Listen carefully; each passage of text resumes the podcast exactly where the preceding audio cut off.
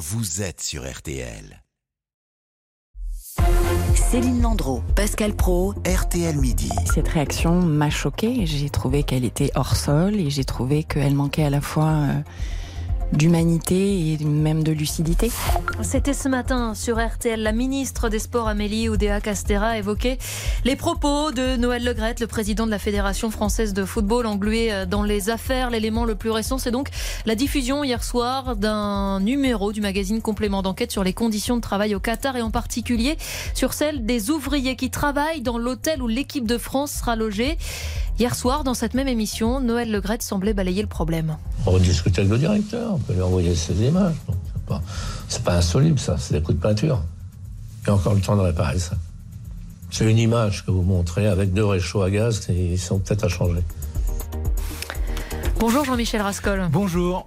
On vient d'entendre euh, ces déclarations de Noël Legrette, déclarations, Jean-Michel, qui n'arrangent en rien l'image du patron de la FFF qui était déjà bien écorné. Oui, vous avez employé le mot euh, balayer et il est tout à fait juste. Noël Legrette, face aux images déplorables des conditions de logement des travailleurs de la Coupe du Monde, fustige, balaye donc le problème. Un simple coup de peinture suffirait pour faire disparaître la misère. C'est effectivement un peu méprisant par rapport aux gens qui vivent dans de telles conditions, même si le patron de la fédération n'est pas, bien sûr, responsable de cette situation. Il l'a découvert, peut-être l'a subi aujourd'hui sûrement.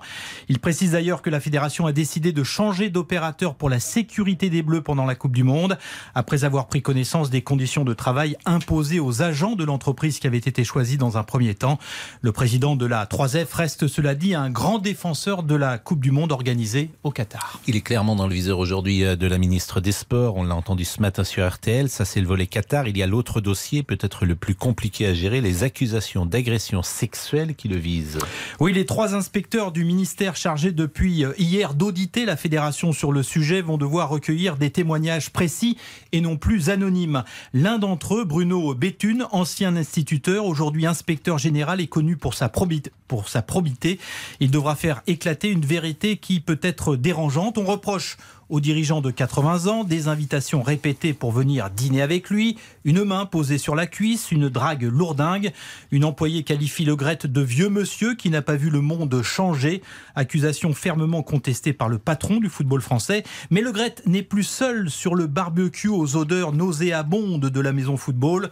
Selon nos confrères du Monde, Florence Ardouin, la directrice générale, aurait été avisée par au moins une douzaine de salariés du comportement inadéquat du président. Elle aurait recueilli des témoignages sans donner suite. Elle dément catégoriquement, mais le malaise s'épaissit. Oui, parce que Jean-Michel, de manière plus générale, c'est le fonctionnement de la, de la, Fédération française de football dans son ensemble qui pose problème aujourd'hui. Oui, c'est une énorme machine, 250 millions de budget, 2 130 000 licenciés, forcément des rapports de force, des courants de pensée qui s'opposent et des dirigeants qui ont du mal à déléguer. Noël Legrette a été réélu en 2021 pour un quatrième mandat avec plus de 73% des voix. Pas sûr qu'il aille au terme de ce quatrième exercice.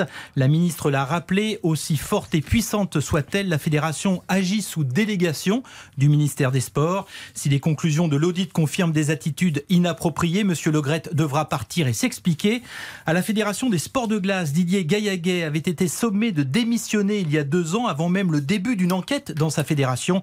Et alors qu'il n'était pas l'auteur des faits odieux qui éclaboussaient le patinage, il faut savoir aussi s'en souvenir. Est-ce que ça peut bouger avant le mondial qui est dans un peu plus d'un mois? Alors là, je ne le pense pas. Préserver l'équipe de France est la dernière volonté, entre guillemets, de Noël Legrette. Une sortie en douceur interviendra probablement après la Coupe du Monde, comme si le terrain pouvait apaiser les blessures, si elles existent. Mon bras ne tremblera pas. Les mots d'Amélie Oueda Castera sur notre antenne ce matin doivent résonner comme un avertissement aux oreilles de Noël Legrette. Merci beaucoup euh, Jean-Michel Rascol du service euh, des sports d'RTL. Bon, c'est pas réglé tout de suite. C'est pas gagné, ni sur le terrain. Et j'imagine demain que Christian Olivier, dans On refait le match, en parlera largement avec euh, ses éditorialistes. On peut l'imaginer. Euh, Merci Jean-Michel. Nous allons être euh, dans un instant quasiment en direct du Salon international de l'alimentation, puisque Virginie Garin est avec nous, puisqu'elle nous a apporté quelques échantillons. Il y a beaucoup de visiteurs qui sont attendus ce week-end et on va déjeuner ensemble. RTL pour tout comprendre de l'actualité.